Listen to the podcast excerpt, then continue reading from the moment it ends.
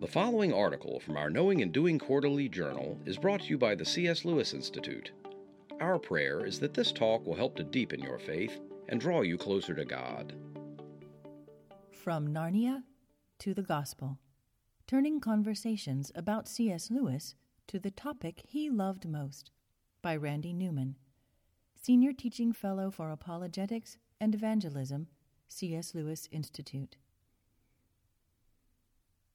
I once heard someone say he wanted to be able to converse with anyone about anything. I was intrigued. He reasoned that joining in on a conversation of the other person's choosing could express respect, interest, and care for that person. Since then, I've wondered if I could do the same, with the hope of using a conversation about anything to point people to the most important thing. Could I see how any topic connected to the gospel? Better still, could I actually transition from talking about any topic to one about Jesus without it seeming rude or just plain weird? Granted, there must be limits to this. In fact, I remember as a young believer finding a book that boasted it could help Christians turn any conversation into a gospel conversation. The problem was that the suggested dialogues sounded more like conversational hijackings than genuine concern for people. One suggested dialogue went like this The telephone rings. You. Hello? Caller. Hello, may I speak to Bill? You. Oh, I'm sorry. There's no Bill here. You must have the wrong number. Caller. Oh, I'm so sorry. Please forgive me. You. Well, maybe it's not really a wrong number. Maybe God intended you to call this number. Maybe He wanted you to hear how you could know Him in a personal way. Caller. Click. You. Hello? Hello? Are you there? Actually, the book didn't say the other person hung up. I just couldn't imagine he wouldn't. But if God really is the maker of heaven and earth, in other words, everything, shouldn't there be connections between all of life and eternal life? Couldn't casual chats about earthly things become significant conversations about heavenly ones? Those of us who love C.S. Lewis are always challenged by his famous quote I believe in Christianity as I believe that the sun has risen, not because I see it, but because by it I see everything else. If by it we see everything else, shouldn't that change the way we talk about everything else? If you've ever told someone that you've read something by C.S. Lewis, or that you like his writing, or have seen one of the Narnia movies, you may have found that many people have a positive view of him. Asking people what books they read might lead them to ask you about your reading choices. Lately, I've had several opportunities to transition conversations about C.S. Lewis to discussions about God. I've found them to be fruitful. I hope they will be used by the Lord to have people consider life beyond the wardrobe.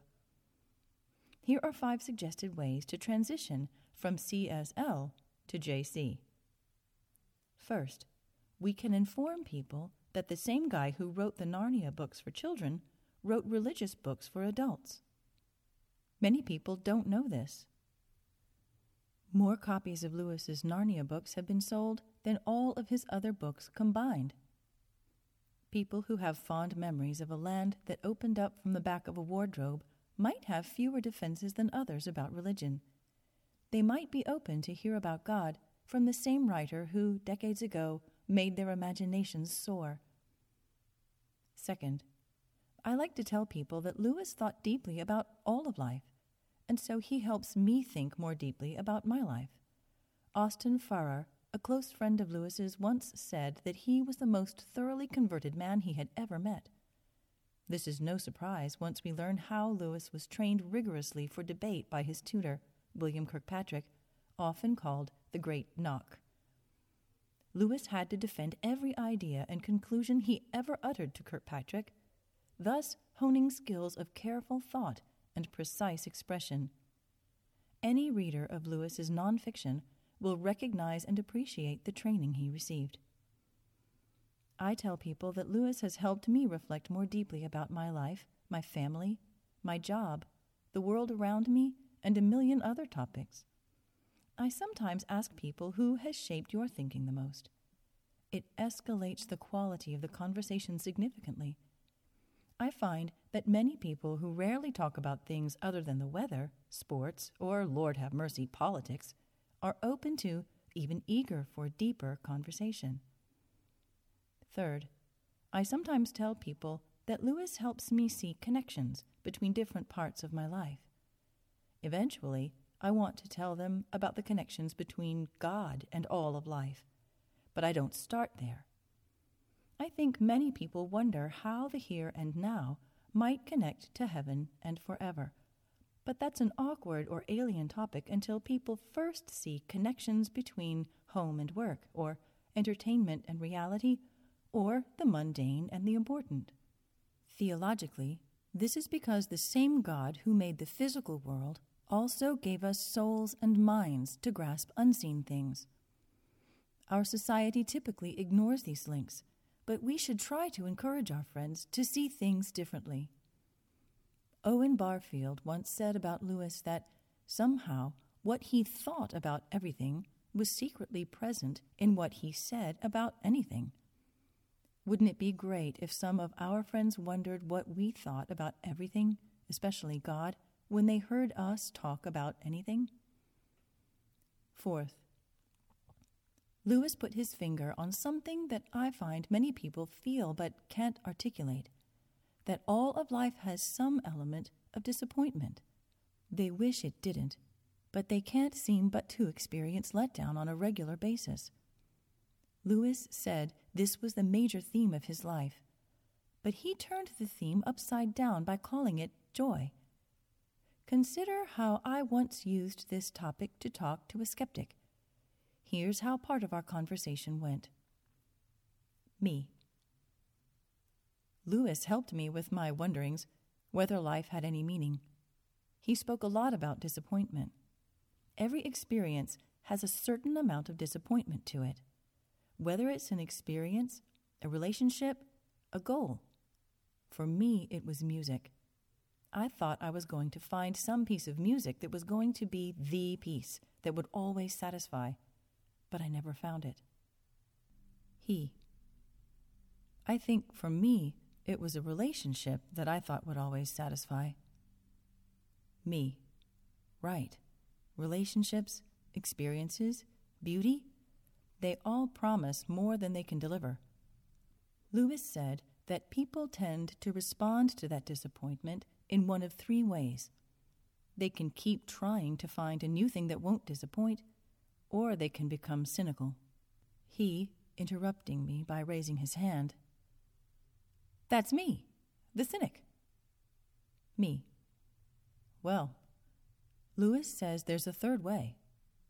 It's the way that says, if I find in myself a desire which no experience in this world can satisfy, the most probable explanation is that I was made for another world. He. Interesting. Me. The combination of Lewis's chapter titled Hope in Mere Christianity and Matthew's book in the New Testament made all the difference in the world for me. Matthew convinced me that Jesus was the Messiah, and he opened the way for me to find that other world that Lewis said I was looking for.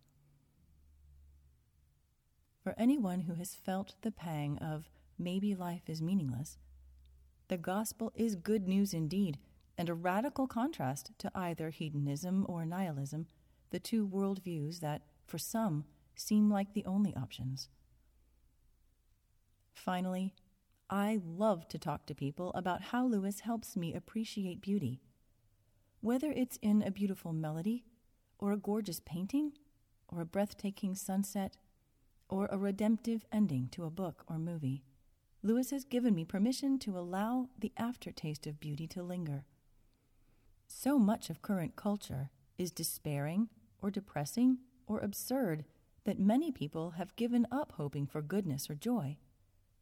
Even the world of stand up comedy has become dominated by cynicism and insult, mocking the very idea of a happy ending. Ironically, that world is getting less funny and more harsh. Screwtape must be delighted.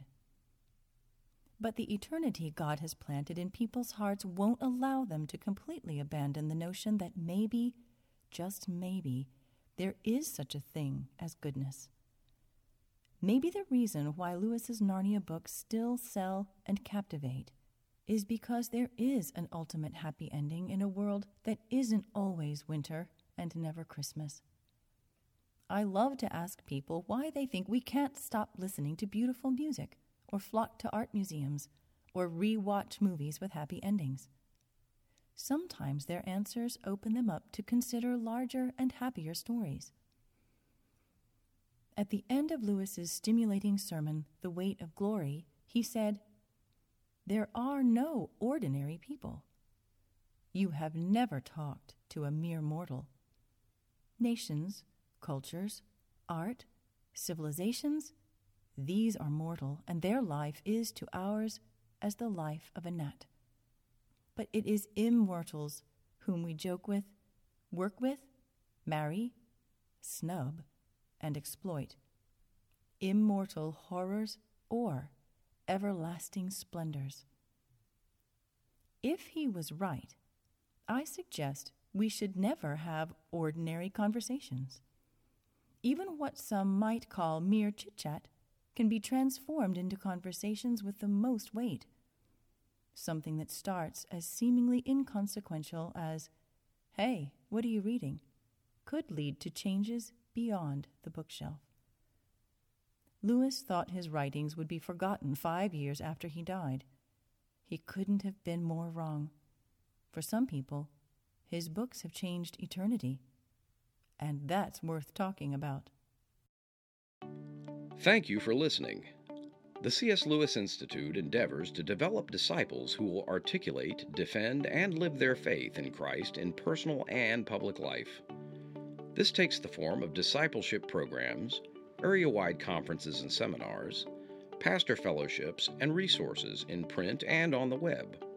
For more information about the C.S. Lewis Institute, or to support this ministry, please visit our website at www.cslewisinstitute.org.